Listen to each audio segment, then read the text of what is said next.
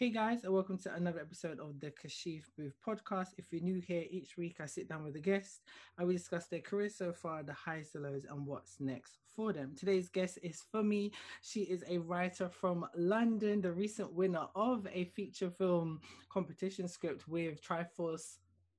Get me, where's it again? I know I'm gonna get Triforce Creative Network. That's it. We, and also with what production company as well?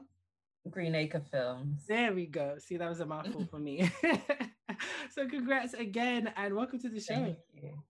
Thank you. Thank you. I'm glad to be invited as a guest. I'm happy to have you because we met about, I don't even know, I'm so bad with maths. I think about eight months ago.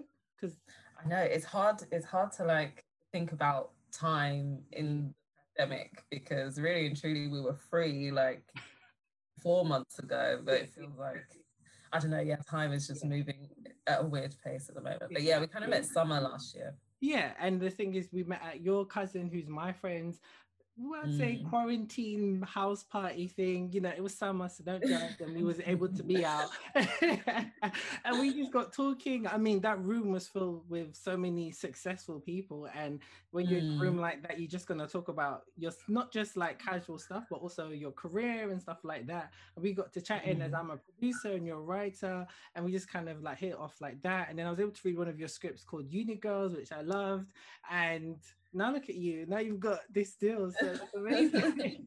so can you tell us like more about okay, the competition? How did it come together? How did you know about it? What was the process like? Um yeah, it's really funny because I I look back at at each stage of the competition, I was it, I was thinking how this will be a really good story if I win, and then I turned around and won. um, because when I first applied for the competition. This was my maybe like June, July time. And I had had like the idea for the film Melanation in my phone notes. What's the title? Sorry. and it was like really rough. It was it was something along the lines of oh a Nollywood inspired film set in an Afro-Nation parody type world. Um, and I had it in my phone notes, and then I was just like, film pitch competition. Well, this is my only feature film idea, so let me go ahead and develop this into a two-page pitch, which is what we have to had to apply with, and 10 to 15 pages of script. But everyone who knows me knows that I'm extremely last minute with everything. And so I basically pulled together the two-page pitch on the weekend um, that it was like it was due on that Sunday, and I wow.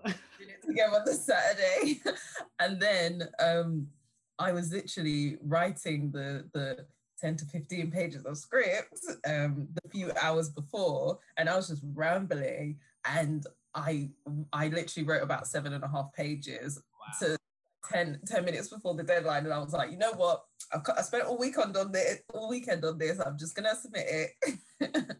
and and then when I found out I made it as a finalist, I was so shocked. But I was just like, oh my god! And it was funny as well because um stage, there was 12 finalists, and um, they said that in they did a workshop with us to to help us develop our two page pitches um, again to be uh, like stronger, and they said that some of the two page pictures had a good world, but the story itself wasn't very strong. And I knew that was an indirect at me. I knew that my, I knew that I had such a strong sense of the world of the story, but the actual story itself was a bit all over the place. Um, so I, um, so when I um, pulled together the two page pitch again, I felt like I made it stronger. Um, and then I resubmitted it and they were going to cut it down to six finalists. And then about a few days after I resubmitted it, I had an epiphany that so a key element should be changed because essentially the couple had just broken up, the main two characters. And I changed my mind thinking it would make more sense if they had just, you know, become a couple um, without giving too much detail about the plot, although the plot's changed a lot since. Um, and so I just re pulled together the two page pitch without asking them if it was too late. And I sent it to them. and I said to them, I don't know if you made your decision yet.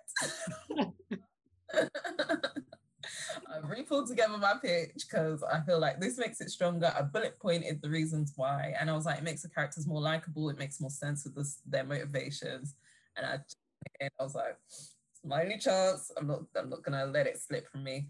Um, and then, and then, luckily, then the next round they said that I made it into the top six finalists, and and in the in the meeting that I had with the producers um, after they announced this, I was like, "Oh, so did me resending my two-page pitch help?" And then their reaction basically suggested that had I not done that, I wouldn't have made it as a finalist. So, if anything, trust your instincts, guys. That's right. Wow. Yeah, and, and don't let any opportunities slip from your hands. Like if you if you have that one shot, just uh, always ask for forgiveness and not for permission. Because had I asked, oh, can I resubmit it? They would have said no. So that's why I just sent it to them. I was just like, um, you know, hope this works for you guys. Um, and then the final funny story of the, the process. Because, um, yeah, the stage is where the initial submission, two page pitch, and 10 to 15 pages script. Then the second submission of redoing the two page pitch after having the workshop where they kind of taught us how to do better log lines, how to do a stronger synopsis, how to pull together a treatment. I mean, yeah, what goes into a treatment and then what also is good for a, a pitch. And then um, for the final stage, they gave us script editors, the top six of us, um, to pull together a 10 page prose treatment, which was just the basically the whole film condensed into 10 pages and um, I for me that was like my first time working with a script editor, so it was a really it was a, a really like valuable experience. So I was just like, regardless of what happens next, I've learned so much from this experience and working with a script editor that I've I've it's made this whole thing worthwhile. Um, so we worked with our script editor maybe for like I feel like it was from November to December, so about two months. Um, and we we did our 10 page treatment and then also redid the pages of script because my story idea changed a lot with the script editor. Um, so I definitely had to redo my page, my um, sample script because the, the, the, first submission wasn't relevant, relevant at all anymore. Um, and the final funny story of my my um my journey in this competition was that um just before the submission or kind of like the the date that my final submission was due fell onto a trip that I booked to um Brighton and it was my only holiday of the year and um and so I was I felt awkward to tell my script editor because I was just like oh, I should have known it would clash and I don't know. I I was just I was just um, getting un, unnecessarily um, worked up. Then I, I just said that yeah, I just have to submit it early. And I remember um, the the night before I went to Brighton, um, I was like, I basically stayed up all night after a full day of work because I still work nine to five, and I basically shut my laptop on Friday and then I stayed up from I stayed up all night up until like 15 minutes before my alarm rang for me to go get the train to Brighton the next day. And I was like, so I was half dead, but I um, managed to submit it. And and you know when you're like working on something all night and you just you just don't know if your brain's working anymore. Mm. Like I submitted it, I just said I'm not gonna read over it. I mean, like I read over it when I submitted it, but I meant after sending it in. I was like, I'm not going to go back and check on it because if I see a typo, I'm going to scream. um, so yeah, I just sent it in. I was just like, what's done is done. I did my best. Um, and then and then when they announced that I'd won, I was like, oh my gosh. Um, yeah, it was just it was it was such a long journey, but it was I like at so many points I was like, I don't even care whether I win or not because I've gotten so much from this experience. That is a great. That was my long story. No, it was a good story. but I, I always like non-conventional stories because that's just how it is, you know. Because it and it also shows your talent. You know what I mean? It shows how talented you are as a writer because the way you was able to get off the first round, okay, it's like that speaks volumes. That speaks so volumes. That's great. You don't know how happy I was when I saw you post. I was like, yes, yes, I'm rooting for everybody black. So listen, yeah, I was like, okay, yeah. I like because I'd read your script, your work before, so I, I already knew how talented you are. I love the pacing of your writing. You're really good with dialogue as mm-hmm. well. So when reading it, I can visually see it and could see the characters on screen. So, you know, the project I read before, I'm sure will get commissioned soon now as well after this. so that's great. I also know that you work in advertising. I know you mentioned that you serve a nine to mm. five. So how has it been post winning the competition and then also managing, well, balancing your job as well? How's that been? Um, well, I haven't fully started um, the movie commission just yet because we're still like in our contracting stages. But looking back to when I was working on the treatment and working with the script editor and working on the um, sample script, it was like it was long. Because um the because I was working I mean I don't know I've heard a lot of people who've been working from home during the pandemic say that we've all been working longer hours and I've felt that as well. Like it's just kind of like I don't know how it's happened but it's just like we've all been working 9 to 7 instead of 9 to 5 and it and so I've been working longer hours at work and then I'll be like tired, like, oh, I just want to chill now. And then I'll be like, oh no, I have to go and spend another X amount of hours on my writing. Um, and there were times as well, I hope no one from my work listens to this, but like I'll just, I'll, I'll find quiet moments at work and then just, sw- just switch to my script, my treatment. and um, yeah, so it, it was, it was exhausting. But I'm I've learned from that now um, when I'm going into um, full script commission to make sure that I manage my time really well. And um, I think if I try and write before work, that will be good for me. But then also just yeah, trying to manage my time at work because we don't need to be overworking just because we're working from home. We don't need to be overworking just because we're not shutting our laptop and um, lock, putting it in our locker and then getting on the train home. so I think making sure that I don't overwork in my day job will also help me to manage my time better, manage my energy and creativity better for my writing. I can relate to what you said because as a producer, mm. I'm Listen, I've got so many projects going on at once, and I hope nobody from my job is listening. But I've had to like take separate Zoom calls or take separate calls or do other emails while I'm supposed to be working.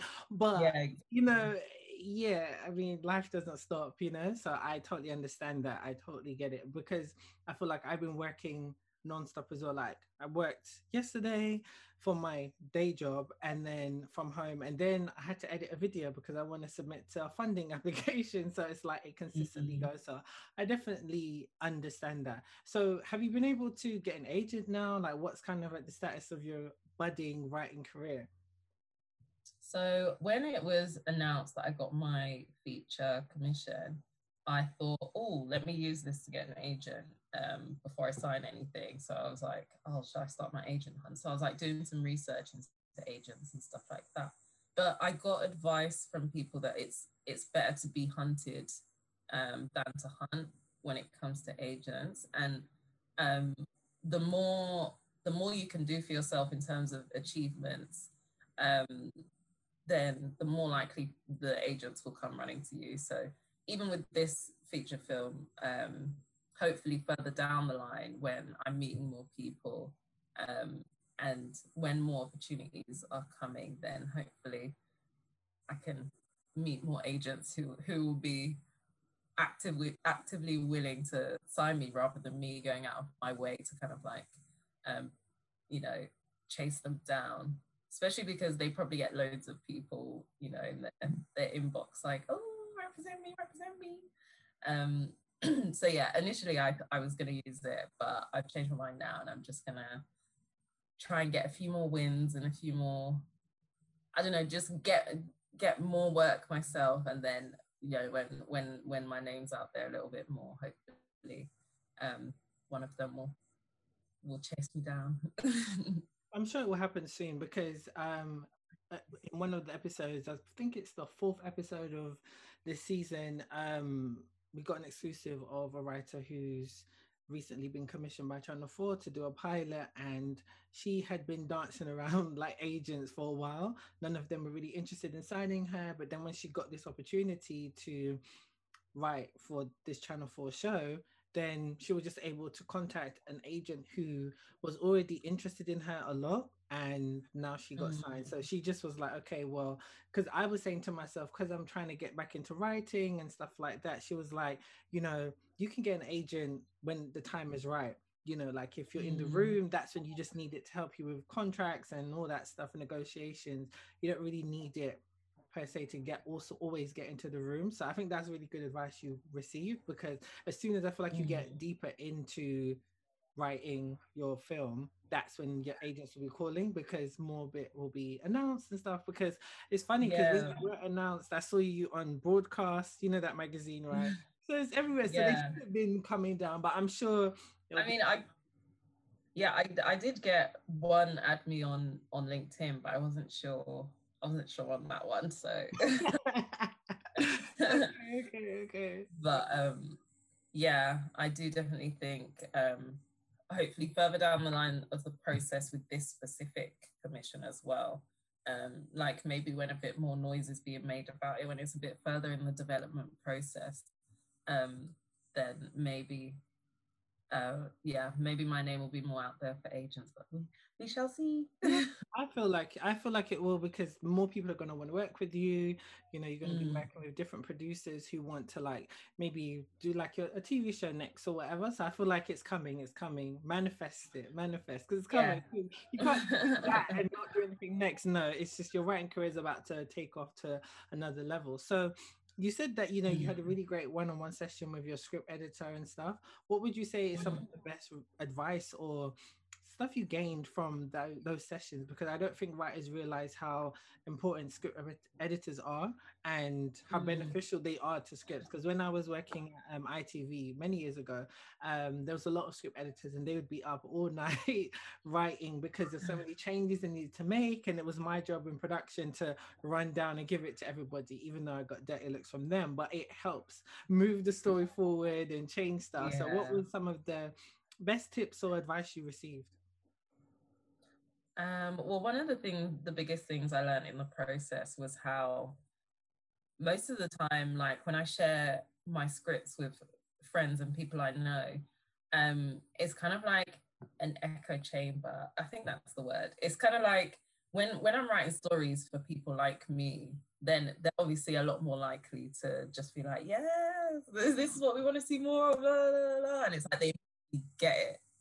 Um, whereas obviously working with someone kind of like outside outside of that audience bracket, um, it, it means that I get some more objective um, feedback. And it's kind of like it helps to be able to adapt the story so that it's more universally understandable and universally appealing. Um, because I remember in my earlier stages with the script editor, I was I was like, I remember the first meeting actually. I just left it feeling really defeated because I kind of was like, I don't understand how I made it as a finalist when there's so much that's wrong with my idea. Because it was like, oh, this needs changing. Can you tell us more about it? And I was like, oh my gosh, I didn't realize it was this bad. but but that that like having all those questions to answer and like having that kind of like um scrutinizing, I don't know if that's the word, the like deeper analysis and kind of like really um really kind of digging out the purpose of every single little element of it and making sure that everything's really understandable to everyone um helped make the idea evolve so much better because I obviously know what I want to tell and I know kind of like the themes that are important to me. Like with this film, um, I just wanted to show like multifaceted blackness, which is obviously a really one of my key themes in everything that I write. But also, I wanted to kind of like celebrate Black culture. And one of the ways in which the idea evolved was kind of like the it was basically like um Jamaican and Nigerian, two different families feuding over their cultures. And then I got the feedback like, but why would they feud? Like, this isn't in today's day and age. And I was like, well, it's meant to be like a comedy and it's just exaggerated just cause like and then there were diaspora wars on Twitter like all the time. So yeah.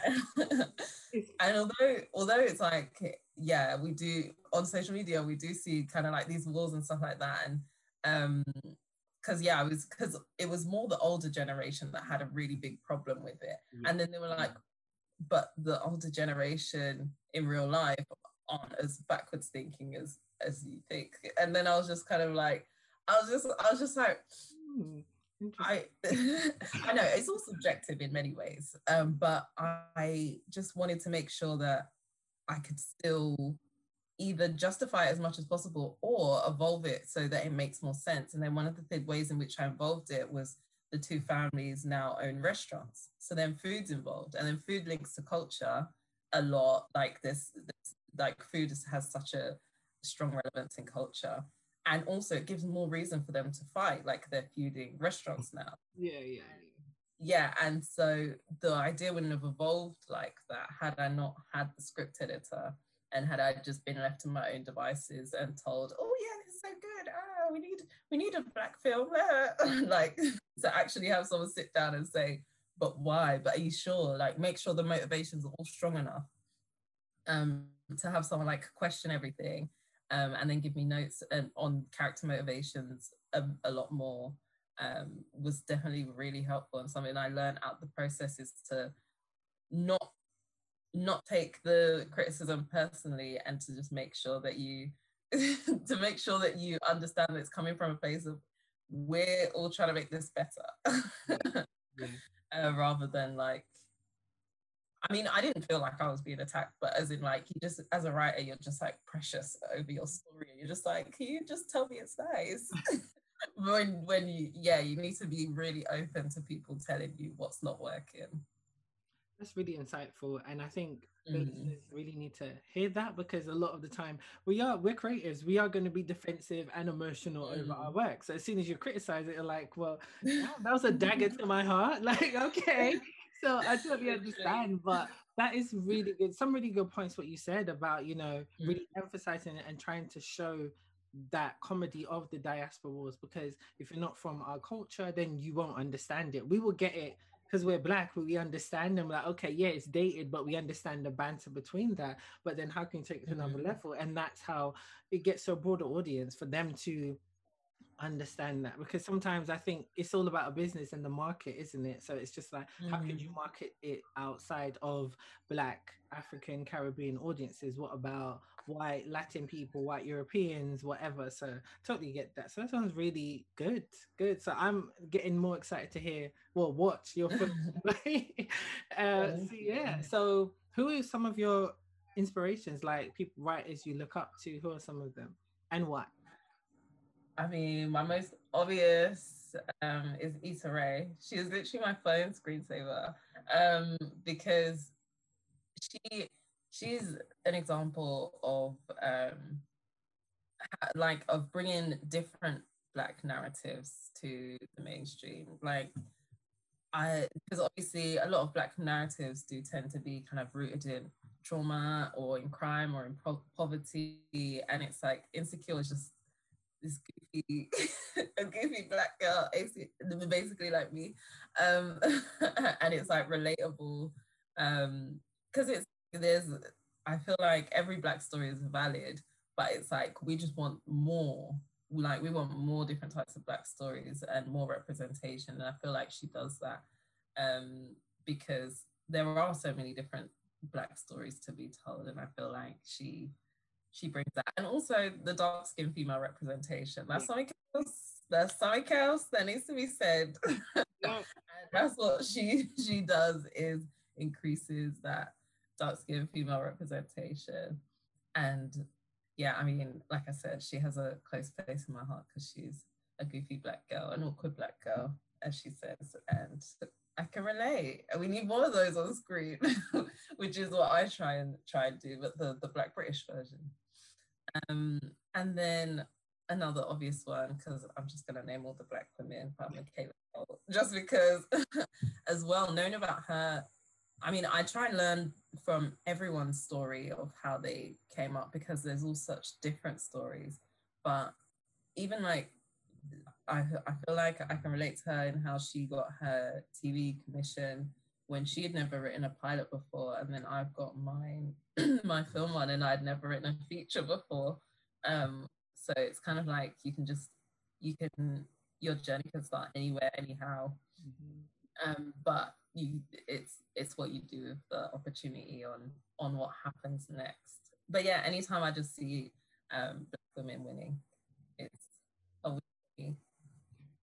Amazing. No, I mean, lots of people have said the same thing, and it's a it's understandable because they have really brought the representation Black women want to see, especially mm. so much of because I saw a tweet yesterday actually of how there was so many dark skin representation in the nineties and like yeah seventies. What happened from the 2010s? It just kind of went down this hole, and yeah, exactly. Don't get me wrong, it's fine. Yes, mixed women white lighter skinned women they're still black but it's just darker skinned mm. women it's just like they're nowhere to be seen and it's so yeah. weird how colorism has really gone to the forefront when it comes to this industry so it's good to see it's coming back insecure yes it's ending with season five but oh. show i know i know i mean called rap shit i think it's called yeah, yeah, coming. So I know she's gonna have more representation. I know Yvonne Orji's got a show coming on Disney Plus soon. Uh, yeah, exactly. So it's we're here, so it's coming. So it's just the Black British. We need to catch up.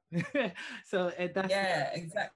Yeah, and that's the thing is like um I feel like in America they have so many different. They have more different types of Black stories being told versus in the UK most of our black stuff is basically Top Boy, Blue Story. Like we don't we don't have as many black stories. Um, so yeah, I do want I I feel like the um, African American um had I, I feel like America has a lot more diversity in their black stories versus the UK at the moment. Um, so yeah, we are we are growing, but there's always work to be done. And that's why as well that a lot of the black actors go off to Hollywood because mm. they want to be boxed in into certain roles and certain stories. And you know, yeah, like John Boyega being able to be in Star Wars and um, Daniel Kaluuya being able to be in a film like Get Out. And yeah, we just don't have as much as much opportunity here, which is why we need more writers and more people behind the scene who are diverse to, to bring those stories for the Black actors to have more diverse roles. I agree. And I feel like it's slowly, it's getting there. Just like you winning this mm-hmm. competition, so many more, like even Channel 4, they've got this whole new black talent um thing they're building now. I applied, so I was yeah. like, yeah, okay, get me in. Like, you know, because people, I think, particularly with last year with George Floyd and the whole Black Lives Matter movement being at the forefront mm. last summer, I feel like they're finally listening and understanding that there is value in the Black market outside of America, mm. but worldwide, and how influential Black culture is on pop culture. Do you get what I mean? So, yeah, and I feel like it's slowly changing because, you know, Aml Ameen, um, he wrote and I think he wrote and directed. Um, uh, the first Black Christmas movie last year. So that's coming out mm. soon. I think it's called Boxing Day. And so is that the one that has Leigh-Anne from Little Mix in it? Yeah, and Adrian yeah. from How to Get Away with Murder is in that as well. So, yeah, so that's hello, dark skin representation. Mm. Yeah, a normal black romance film. Yeah, because you know we all have successful black marriages. like we literally. So yeah, so it is it's coming, it's coming. So yeah. Mm. So outside of your new film coming, what else have you got going on that you can share anyway? um, nothing worth saying just yet. I just have been continuing with my writing in the background, although I have down a bit over the last lockdown. um, but yeah, I definitely um, been applying to stuff the same way that I usually would and that I did before I got this one. Um, so yeah, I just look for opportunities and then um, write for them, apply for things. Cool. And where can people find you on like social media and stuff to keep up to date with, you know, your film and stuff like that? I should post more about my writing on social media. Um, but my main account that I use is my Instagram, which is at for me F U N M F U N M I underscore underscore.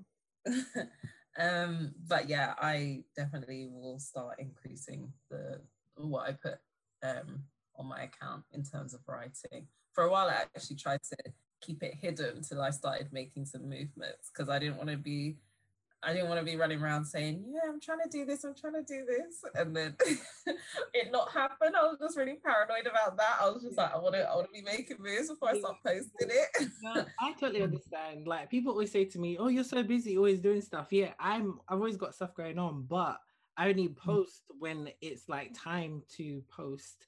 Like, yeah, okay, it's ready. Because I understood the whole value of like building an online brand. That's just how it is. Mm-hmm. That's how I've been able to have so many different opportunities because the internet is so powerful and so big. So yeah, yeah I, I'm like that. I like to only share when it's time. I don't want to be, oh, I've got this idea. Yeah. And then it falls to yeah, the exactly. like, no, no, no. I totally understand. Yeah. Well, yeah, I do think I'm getting to a point where I can post more, so I will. Cool. Well, thanks again for coming on the show. For me, it was great hearing your story, and it's literally just the beginning. So we'll probably have to have you back to find out what's next. And don't forget to mm-hmm. invite me to the premiere because I want to see the film. of course.